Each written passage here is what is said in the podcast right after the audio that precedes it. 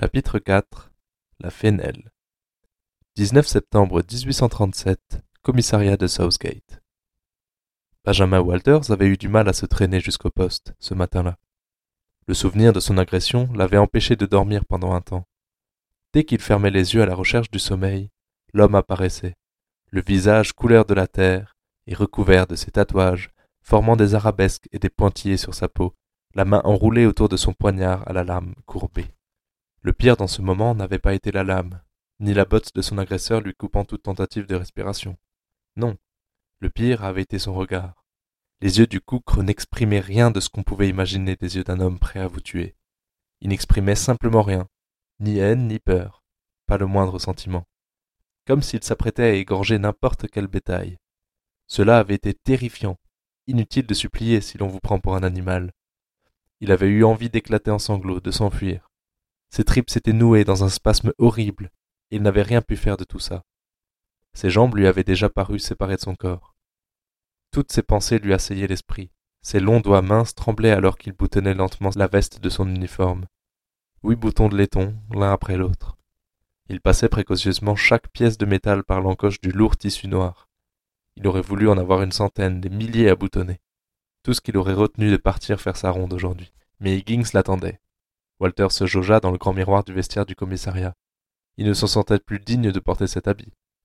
Lui qui avait tant idolâtré les agents de la police royale, il avait l'impression d'être un imposteur. À quoi bon représenter la loi si l'on n'est pas capable de se protéger soi-même? Bouge ton cul, Walters beugla Higgins en tambourinant sur la porte de bois. Walter sursauta et finit de s'habiller en vitesse. Higgins l'attendait dans le couloir, sa montre à la main. 8h12, gamin. Les emmerdes commencent déjà. On a un cadavre sur les bras. Ces mots firent l'effet d'un électrochoc sur Walters. Il n'avait jamais été envoyé sur une scène de crime. Il n'avait pour l'instant que participé aux rondes, accompagnant le sergent. Où ça? demanda-t-il avec excitation. Les quais. Je t'expliquerai en route. Walter suivit Higgins le long des couloirs peints à la chaux blanche. Le commissariat bouillonnait depuis quelques jours. Les agents en uniforme passaient de tous sens, se bousculant les uns les autres. Le flot des détenus ne cessait d'augmenter. La plupart venaient des autres commissariats de la ville qui étaient déjà en surpopulation depuis les manifestations des usines d'armement. On en formait, on transférait, interrogeait à tour de bras depuis les incidents. Quelqu'un plus haut devait vouloir trouver un coupable idéal pour le soulèvement. Ils arrivèrent dans le hall d'entrée du commissariat. La pièce était carrée, d'une surface d'environ cinq mètres sur six. Le plafond était bas et formait une voûte d'arête. Bien trop élégant pour un commissariat. Le bâtiment avait eu plusieurs vies et abriter les forces de l'ordre du quartier était sûrement le rôle le moins glorieux qu'il ait eu. Les carreaux du sol étaient usés et déformés par le temps, mais on pouvait encore admirer la qualité de la céramique. Une large porte de bois dont l'arrondi suivait la courbe du plafond donnait sur la rue. Un comptoir servait d'accueil pour les civils où, derrière de solides barreaux de fer, se tenait l'agent Sterling, en charge des dépôts de plaintes et des témoignages. Et en face de l'agent Sterling, une grande et belle jeune femme que Walters reconnut tout de suite. Oh putain, je savais qu'elle commençait mal cette journée. Râla Higgins. Apparemment, le sergent avait aussi reconnu la jeune femme. Sergent Higgins l'interpella-t-elle. Walters observa le sergent s'approcher. Il était trop éloigné pour entendre ce qu'il lui disait, mais au visage de l'intéressé, il pouvait deviner sa déception. Après quelques phrases, elle disparut par la porte. Walters la suivit des yeux aussi longtemps que cela fut possible. Le zèle dont il avait fait preuve pour rechercher les biens qui lui avaient été volés avait peut-être bien été provoqué par son joli minois. Casse-couille marmonna Higgins. Ça fout à quoi celui-là Sergent Higgins avisa son jeune assistant dont les joues s'étaient légèrement empourprées. Oh, excusez-moi, Milord, cette jeune demoiselle me broie les bijoux de famille. à moi, gamin. Higgins envoya une bourrade dans les côtes de veine.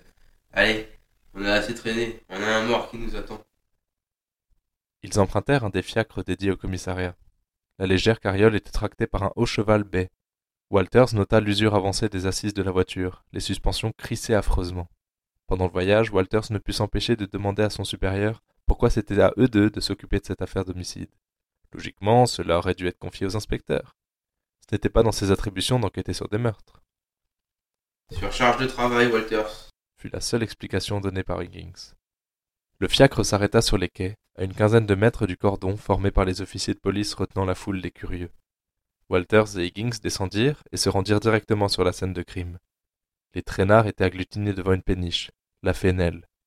Son ponton était descendu sur le quai et deux policiers étaient déjà à bord. Higgins s'engagea en premier, saluant les agents présents. La passerelle les amena sur le pont. L'embarcation tanguait légèrement, les cales devaient être vides. Le plancher du ponton principal était pourri en de nombreux endroits. Les carreaux de la cabine du capitaine étaient si sales qu'on n'aurait pas pu voir au travers. Ce bateau n'avait pas dû naviguer depuis des mois. Les deux agents lui désignèrent le cadavre. En se penchant au-dessus du garde-corps métallique, Walters aperçut le corps à demi immergé. Higgins se pencha, observant le cadavre sous plusieurs angles, puis demanda aux hommes de l'aider à le remonter. Ils se saisirent de la corde qui semblait retenir le corps. Walters vit qu'un crochet était planté entre les omoplates du mort. D'instinct, il leva la tête et remarqua le tablier du pont, énorme, qui se dressait pile au-dessus d'eux. Mais il fut sans précaution sorti de sa réflexion quand les trois hommes tirèrent sur la corde et qu'un bruit sourd et sec se fit entendre. Walters pensa aux cuisses d'un poulet dont on brise l'articulation. Quand il comprit que le bruit venait du dos du cadavre, il eut un relent qu'il ne put contrôler et vomit son petit déjeuner par-dessus le garde-corps. Higgins fit déposer le corps sur le pont sans prêter attention à Walters. Les pieds de l'homme étaient nus et avaient une teinte verte et violacée. Il devait être de taille moyenne, environ un mètre soixante-dix, bien qu'il parût plus petit vu comme ça. Higgins tournait autour du corps, se penchant au-dessus de lui et scrutant le moindre détail. Le sergent avait l'air sûr de lui, comme un homme qui répète une tâche depuis des années. Walters, lui, ne pouvait lever ses yeux. Il les gardait fixés sur les jambes du malheureux, et avait eu à nouveau envie de vomir quand il avait aperçu l'entaille dans la gorge de l'homme. L'entaille est nette et sûre. Un seul coup a suffi.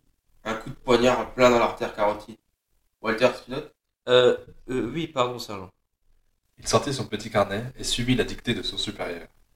Higgins sortit un crayon, s'agenouilla à côté du corps, et écarta le col de la chemise de l'homme qui était maculé de sang séché. Il observa sa tête livide, puis sa lèvre supérieure ouverte comme s'il avait pris un coup de poing. Entaille sur la lèvre supérieure. Plusieurs cicatrices sur le visage. Je dirais la quarantaine.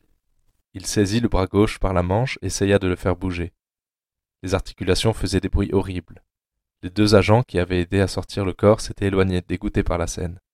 Higgins écarta les paupières de l'œil gauche, puis appuya l'embout non taillé de son crayon dans l'orbite comme pour en éprouver la dureté. Environ 48 heures. Walters. Quoique, avec l'humidité du fleuve, peut-être moins. Walters était subjugué par Higgins. On aurait dit un autre homme. Il se montrait si méticuleux, lui qui d'ordinaire était le plus bourru des flics. Il le vit sortir une liasse de papier de la poche supérieure de la chemise. Il les lui passa. Walters les déchiffra. Euh, il y a des papiers d'identité. Euh, Francis La Larsen. Oui, Larsen. Je, je crois. Il y a du sang partout, c'est difficile à déchiffrer. Il y a des, notes, mais elles sont trop maculées de sang. L'en- L'entête dit. C'est un papier officiel du genre une note d'entreprise. Higgins se releva et s'essuya les genoux, puis alla dire aux deux policiers qu'ils pouvaient emmener le corps. Euh, sergent Qu'est-ce qu'on fait maintenant? Je t'emmène faire un petit tour. M'en ai assez dit. Walters était complètement perdu, il avait l'impression d'être spectateur de sa propre vie. Higgins, descendant le ponton, lui semblait être sur des rails, connaissant déjà son point d'arrivée. Arrête Stiffer, gamin. Si tu te poses la question, c'est là qu'on va. Cela sembla d'un coup logique à Walters. Mais l'usine était assez éloignée de l'endroit où on l'avait trouvé. Vous pensez qu'il a été tué pendant les émeutes? Non. Dans le bordel qu'il y a eu là-bas, je m'en couperai une couille s'il y en a un qui a réussi à aller ficher sa dague aussi proprement dans le gosier. Finalement, Higgins n'avait pas tant changé, pensa Walters. Une idée qu'il avait eue lui trottait dans l'esprit. Sergent, vous avez vu le pont? demanda-t-il. Le sergent tira sur ses favoris en lui décochant un regard. Le jeune officier relança. L'impression qu'il qu'on l'a jeté du pont. Higgins y songea un instant. La suggestion lui plaisait. Le gamin avait donc fait autre chose sur le bateau qui recrachait son déjeuner. Pas impossible. Bien petit. Walter se renfonça dans son siège, satisfait. Ils passèrent le reste du trajet dans le silence. Higgins avait le regard perdu dans le vague et ses sourcils roux étaient restés froncés depuis qu'ils étaient montés sur ce bateau. Le quartier autour de l'usine portait les stigmates de l'émeute, et la version officielle ne pouvait tenir debout quand on observait les pierres du mur d'enceinte. Elles étaient écorchées des balles tirées par la police. On voyait encore des marques de sang sur les pavés. Quelques échanges de tirs sont à déplorer. Des blessés du côté de la police, ainsi que parmi les émeutiers. Le rapport qu'avaient fait les journaux était bien enjolivé, pensa Walters. Tout semblait pourtant bien rentrer dans l'ordre. Les cinq énormes cheminées de l'usine crachaient à nouveau leur noire fumée, montant en tourbillon vers le zénith. Plus aucune trace des barricades, plus un cri de révolte. Un étranger visitant les usines aujourd'hui pourrait penser que rien ne s'y était passé ces derniers jours. Higgins et Walters se présentèrent à l'entrée, à deux molosses armés de matraques. On leur demanda d'attendre un instant. Un des gardes rentra à l'intérieur de l'usine. Higgins et Walters se tenaient face à l'autre qui les surplombait d'une bonne tête. Les gardes semblaient avoir été cherchés dans les pires coins des bas-fonds. Higgins fixait le gars en face de lui d'un air mauvais. Je t'aurais pas déjà coffré, toi, par hasard? Lança le flic. Je ne vois pas de quoi vous parlez, monsieur l'agent. C'est sergent. Le type mâchait ses mots, ses larges lèvres semblaient l'empêcher d'articuler convenablement. Une cicatrice courait du haut de son œil droit à l'arrière de son crâne chauve. Tu sembles avoir déjà vu ta sale gueule quelque part. Higgins avait approché son visage de celui du garde, qui serrait ses mâchoires à s'en péter les dents. Messieurs les officiers, bienvenue à Branchtifer. Veuillez m'excuser pour l'attente. Un homme, de petite taille, venait de passer la porte derrière le garde. Il avait un visage tout en longueur, pâle, surmonté de fines moustaches. Il portait un costume complet, pantalon gris, veste noire. Russell Moore, directeur de l'usine, dit-il en, en tendant une main amicale. Sergent Higgins, et voici mon équipier, l'agent Walters. Dites donc, vous n'avez pas chômé pour remplacer Monsieur Hope? Oh oui, bien sûr, des postes de cette responsabilité ne peuvent être laissés vacants. Je suis navré de l'incident qui a touché M. Jefferson Hope. Paix à son âme. Incident. Lâcha Walters. Le fraîchement nommé directeur lui lança un sourire convenu et leur indiqua du bras l'entrée de l'usine. Higgins chuchota un mot à l'oreille du garde, qui parut prêt à lui envoyer son poing dans le visage. Russell Moore les précédait et leur décrivait les différentes installations de son usine. Il fallait vraiment chercher du regard pour discerner une valve brisée ou des tuyaux esquintés. Le grand ménage avait été fait, et bien fait. De toutes parts, des ouvriers étaient occupés à leurs tâches ingrates. Ici et là, hommes, femmes et enfants transportaient des seaux, coulaient du métal, montaient des mécanismes. Partout, des hommes les surveillaient. Walters compta environ un garde pour trente ouvriers. L'air de l'usine était chargé de nombreuses vapeurs. On ne pouvait distinguer l'entièreté du bâtiment. Les hommes semblaient sortir d'une fournaise, apparaissant soudainement au travers des fumées. Les machines faisaient un bruit assourdissant. Des pièces de métal claquaient à un rythme rapide. Vous avez bien renforcé votre garde à ce que je vois. dit Higgins. Effectivement, sergent, nous tenons à offrir un cadre sécurisé à nos employés. Il devait presque hurler pour s'entendre. Justement, en parlant de vos employés, un certain Francis Larsen. Qu'avez-vous à nous dire à ce sujet? Russell Moore s'arrêta et prit un instant pour répondre. Larsen? Jamais entendu parler. Mais vous savez, plus de 300 personnes travaillent ici, sans compter les employés du service logistique qui passent leur temps entre cette usine et les autres. De plus, je n'ai pris mon poste qu'aujourd'hui. Je crains de ne pas vous être d'une grande aide. Messieurs, je peux vous faire rencontrer les différents contremaîtres. Ils seront à même de donner les noms de leurs équipes. Ça nous serait très utile, monsieur. Toujours un honneur d'aider nos forces de l'ordre. Le directeur Moore les salua et leur indiqua une salle de réunion. Je vous les envoie tout de suite. Les deux policiers s'installèrent à la table et attendirent les contremaîtres. Vous ne trouvez pas ça bizarre, sergent? On dirait vraiment qu'il ne s'est rien passé ici.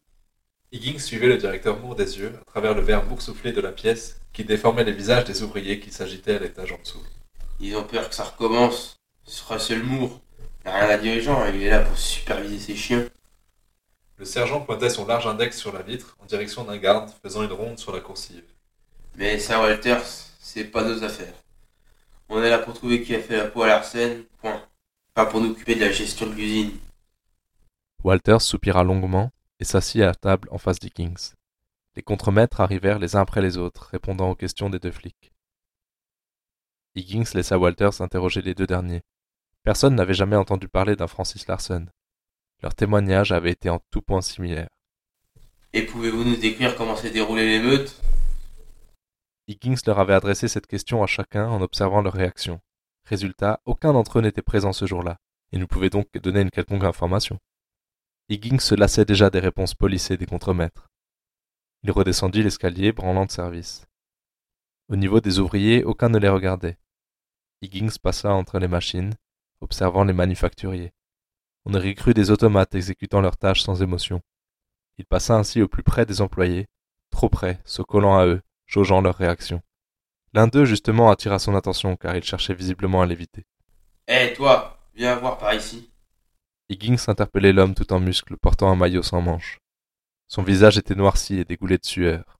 Son pantalon de toile était taché d'huile en plusieurs endroits. Il se planta devant Higgins en s'essuyant les mains dans un chiffon crasseux. Le bruit des machines était entêtant, mais pas aussi dérangeant que l'odeur acide qui leur parvenait par flots de fumée. Francis Larsen, tu connais? L'homme le fixa, passant sa main agitée de tremblement sur sa barbe de trois jours. Pe- pe- Peut-être, qu'est-ce que vous voulez Qu'est-ce que vous lui voulez? Plus grand chose, mon gars. Vaut mieux trouver qu'il a réglé son compte. Asséna Higgins. Alors, il, il est mort? En vrai dire, euh, je m'en doutais. Comment ça? L'homme fit signe des yeux en direction des gardes. Higgins se rendit compte que les deux les plus proches s'étaient avancés sensiblement. Sortons. Les trois hommes sortirent en empruntant une porte métallique nichée entre deux énormes presses hydrauliques qui frappaient des pièces de métal. Ils s'éloignèrent du bâtiment d'une vingtaine de pas. Adossé au mur de briques qui cerclait l'usine, Higgins offrit une cigarette à l'ouvrier, qui s'épongea le front de son tissu. De longues volutes de fumée bleue s'enroulèrent autour du visage marqué de l'homme. Walters trouvait ça incompréhensible. Ces hommes s'empoisonnaient dans cette usine, et quand ils pouvaient enfin respirer l'air frais du dehors, ils se grillaient une cigarette. Fran- Francis ne travaillait pas ici. La plupart de, de, ceux qui bossent ici le connaissaient. Enfin, je l'ai rencontré il y a un peu plus de deux mois, je crois. On était parti boire une bonne pinte après notre, notre service et un soir, il nous avait accosté. Vous savez, je ne suis pas du, du genre à écouter les délires des inconnus, mais, mais, mais Francis, il savait parler. Il nous avait demandé comment ça se passait pour ici pour nous. Il, il tombait au meilleur moment. Mes compagnons et moi, on, on, on, demandait que ça, de, de balancer ce qu'on vivait dans ce merdier. Il cracha quelque chose d'épais, noir et visqueux sol, Vous voulez savoir quoi? Demanda le sergent. Comment, comment on était traités, nos, nos paix, tout ça. Il n'aura pas été déçu. Des mois qu'on ne reçoit plus d'a- plus d'argent, il est payé directement en bouffe. Et on veut nous faire croire qu'il est plus avantageux pour nous. Quel connard, mon gamin. Il est tombé malade à force de manger de la merde qu'il nous donne. Je, vous jure que cette bouffe, elle est avariée. Ma, ma Samantha travaille ici. Aujourd'hui, elle n'ose plus sortir de la maison. Son visage, il- L'homme ravala un sanglot. vous avez déjà vu ce que ça fait du phosphore? Higgins acquiesça la tête. Il avait vu les effets des produits utilisés dans ces fabriques. et, et, et je ne me même parle même pas des accidents. À force de fabriquer des objets incendiaires, fa- fallait bien que, que ça nous pète entre les doigts. Sergent, les gens, gens- les gens n'en pouvaient plus. Et Francis nous écoutait. On s'est retrouvés plus- plusieurs fois. Il voulait savoir comment ça évoluait. Il disait que c'était une honte la façon dont, dont on était traités. On ne pouvait être que d'accord. L'homme s'exprimait très bien, mais avait un tremblement dans la voix, tout comme dans ses mains. Il tirait avec force sur sa cigarette rougeoyante. Monsieur Larsen avec des papiers en tête de l'usine. T'étais venu ici? Une seule fois, le, le matin de l'émeute. C'est lui qui, qui est venu lancer le mouvement avec quelques autres gars. Ils ont foutu une, une rouste au, au contremaître. Et tout est parti de là. On était, on était de la poudre prête à exploser. Il, il manquait qu'une étincelle. Il avait dit ça avec une profonde tristesse dans la voix. Donc, Larsen était bien lié à l'usine. Higgins y avait pensé dès qu'il avait vu le corps. Pourquoi? Aucune idée. Sûrement le fait que tout le monde ne parle que de ces révoltes sanglantes. Vous y avez participé ce, ce jour-là? Demanda Walters. Oui, mais, mais j'ai j'ai décidé de partir quand j'ai vu ce qu'il faisait au directeur. Ce chien méritait de mourir, mais, mais personne ne méritait ça. C'est la dernière fois que j'ai vu Francis. Vous avez dit que vous vous doutez qu'il était mort. Pourquoi? Higgins laissa Walters poser ses questions. Personne ne les avait recroisés. On, on- on pensait qu'il allait revenir encore plus galvanisé après ce que vous avez fait. Ce, ce qu'on a fait? Interrogea Walters. ouvrir, ouvrir le feu sur des civils. Des femmes étaient en plein dans votre ligne de mire. Nous n'avons pas. Walters, ça suffira. Le coupa net Higgins. Monsieur Larsen faisait partie des anarchistes, donc. Non, non, justement, je ne l'aurais jamais écouté. si- Sinon, il nous parlait uniquement de meilleure vie. Et pour nous, rien sur la société en général. Il, il était réaliste, pas, pas- pas comme ces utopistes qui pensaient à régler des problèmes en posant des bombes. En, en tout cas, il- en tout cas, si vous cherchez qui lui a fait ça, vous pouvez chercher plus haut. Il indiquait les étages de la direction de l'usine. Walters avait noté un maximum d'informations et ne savait pas vraiment à quoi allait leur servir tout ça. Higgins offrit une autre cigarette à l'homme en le remerciant pour sa coopération. Higgins et Walters marchèrent un instant autour de l'usine, puis se dirigèrent vers la sortie, ne pouvant s'empêcher de jeter un coup d'œil vers les immenses fenêtres du bureau de feu Jefferson Hope. Le nouveau directeur Moore les observait et leur adressa un geste amical en les voyant s'éloigner. L'œil de chat, tu connais? Le bar glauque rue de l'horloge. Tout le monde le connaît. C'est le repère des pires raclures d'Arcs. Ah, tiens à ta langue pour une fois parce que c'est là qu'on va. Le fiacre les déposa au croisement en une demi-heure. Le bar était quasiment vide. Higgins regarda l'horloge accrochée sur le mur de gauche. 13h42. Même les soulards avaient leurs horaires. Il était encore tôt. Le peu de temps qu'il leur fallut pour atteindre le comptoir avait suffi à Anatole pour leur servir un whisky chacun. Décidément, Walters allait devoir s'y habituer. Higgins et Anatole restèrent silencieux un moment. Le sergent dégustait son verre à petites gorgées. Le barman continuait ses affaires sans leur prêter plus d'attention. Le visage du rouquin montrait une tension, ses épais sourcils froncés accentuaient les crevasses autour de ses yeux. Walters trouvait que les rides du sergent montraient seulement à quel point il avait dû être contrarié au cours de sa vie. Une crevasse coupait son front verticalement entre ses sourcils. Le nez épaté d'Higgins pénétrait le verre. Il avait dû être brisé plusieurs fois. Une goutte d'alcool manqua sa bouche et suivit ses joues jusqu'à se perdre dans les longs poils roux de ses favoris. Higgins reposa le verre et s'essuya les lèvres de sa manche. Ouais, t'avais raison, Anatole. C'est ça que tu veux entendre? Non, Grégory, je m'en fous d'avoir raison. T'aurais dû m'écouter, c'est tout. Walters écoutait les deux hommes sans les regarder. De toute manière, le grand moustache n'avait pas daigné lui adresser un regard non plus.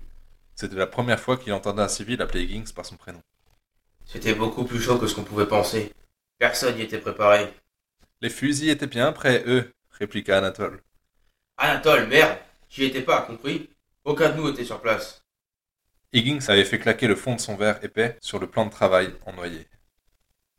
Anatole le regarda, l'air sincèrement triste. Il lui débarrassa le verre fêlé et voulut lui en servir un autre que Higgins, à sa grande surprise, refusa. On est sur du sérieux, Anatole. Walters, montre le croquis que t'as fait ce matin. Walters sortit son carnet aux pages écornées et le poussa vers le barman. Sur la page à laquelle il était ouvert se trouvait une représentation plutôt ressemblante de Francis Larsen. Plus précisément, de Francis Larsen mort. Walters avait pris soin de reproduire l'entaille sur le cou, il lui en avait coûté une sévère nausée. Anatole considéra le portrait pendant une bonne minute. Il me dit rien, Grégory. Je devrais le reconnaître Aucune idée. Il s'agit de Francis Larsen. Il aurait traîné dans le quartier plusieurs fois avec les gars des usines. Apparemment, le mouvement de Brandstiffer aurait été initié par lui. Je peux me renseigner, c'est urgent à quel point Ouais, ce serait pas mal. Anatole acquiesça sans sourire, puis leur dit de virer leur sale tête de flic de son bar. Walter se sentit blessé, mais nota que le sergent n'y prêta aucune attention, comme s'il s'agissait là d'une manière correcte de prendre congé. Higgins fit signe de la tête à Walters. Ils atteignaient la porte quand Anatole interpella Walters. Hé gamin, t'oublies ton carnet? Higgins secoua mollement la tête de gauche à droite, dévisageant Walters récupérant ses notes. Le galéen retint un instant le carnet entre ses doigts puissants. Sacré coup de crayon, officier, lâcha le moustachu. Merci. Lui répondit timidement Walters. Mais il comprit que ce n'était pas un compliment. Le barman tenait le carnet ouvert à la page où, une nuit durant, il s'était acharné à retracer les traits du cucre. Son affreux visage tatoué ornait les pages écrues. Un conseil, mon gars, traîne pas de ce côté-là. Walters récupéra son carnet d'un coup sec, agacé d'être entouré par la malhonnêteté de cette ville. Higgins avait renvoyé le fiacre après qu'il les eut déposés et ils regagnèrent le commissariat à pied.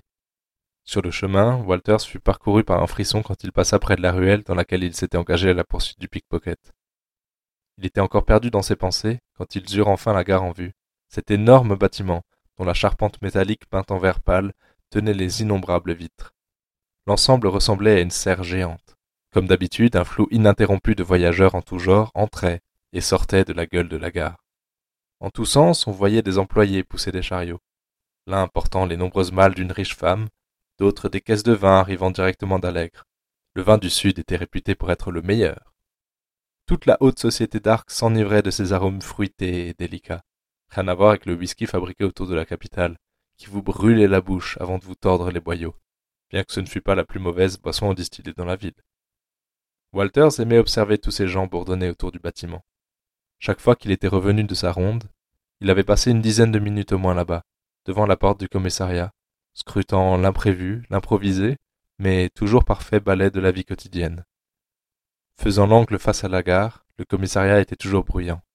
Les fiacres passant à toute vitesse sur les pavés, les marchands vendant leurs babioles aux nouveaux venus, tout se mélangeait en un brouhaha entêtant. Aujourd'hui, un rétameur s'était installé et avait fort à faire.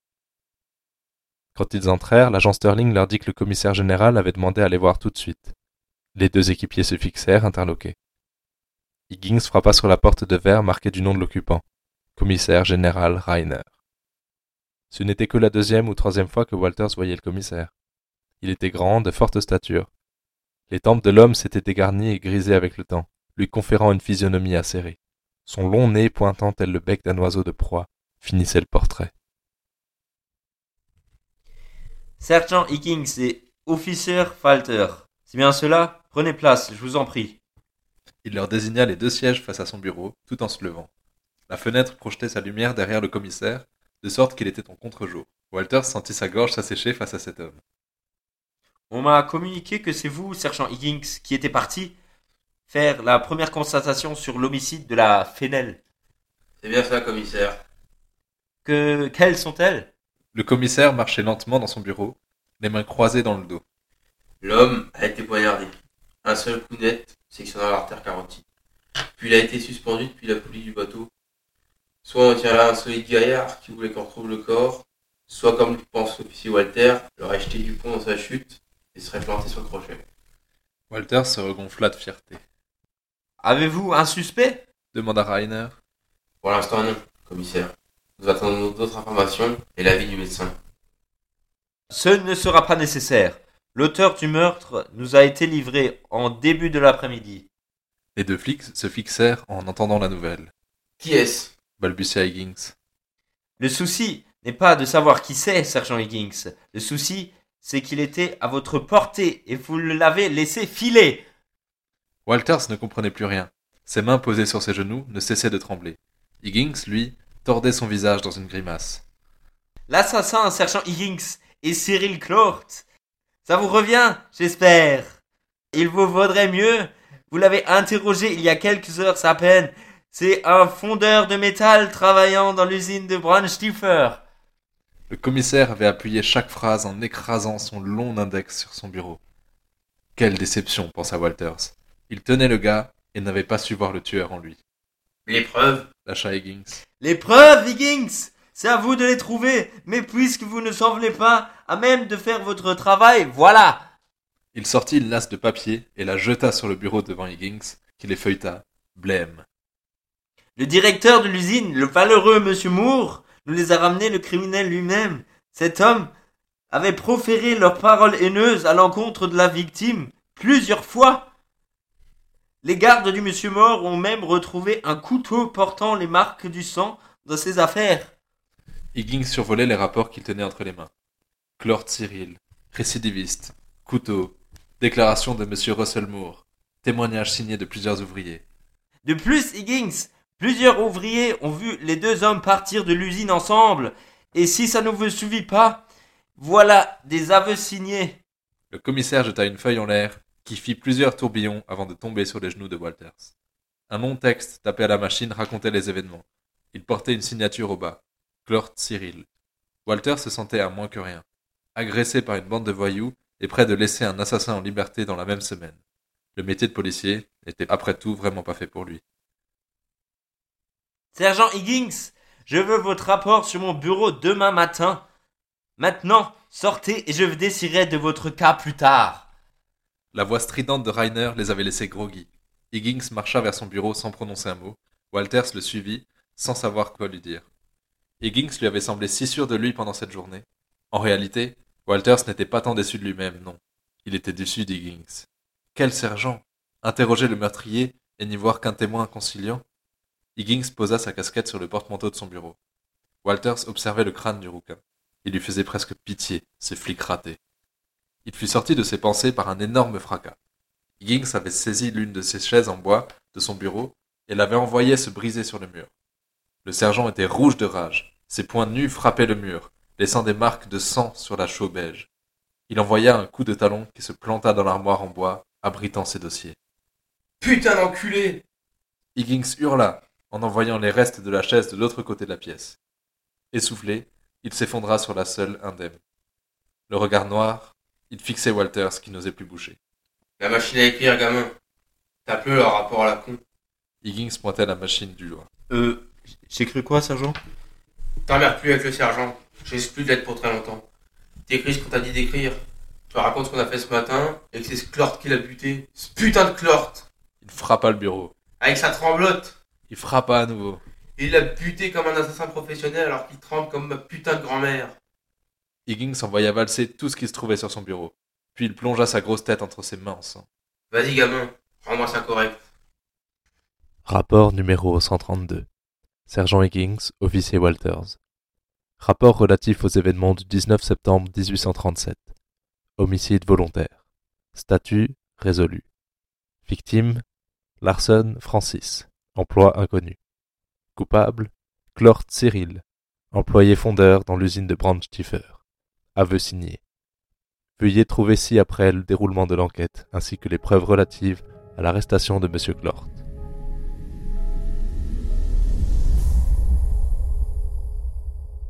Qu'est-ce que je vous sers? Un whisky et un exemplaire d'Arco? Ça vient tout de suite. Merci infiniment pour votre écoute. L'histoire vous plaît? Le roman complet vous plaira encore plus. N'hésitez pas à vous procurer un exemplaire pour encore plus de suspense et d'intrigues toujours plus intenses. Le lien pour le commander est en description.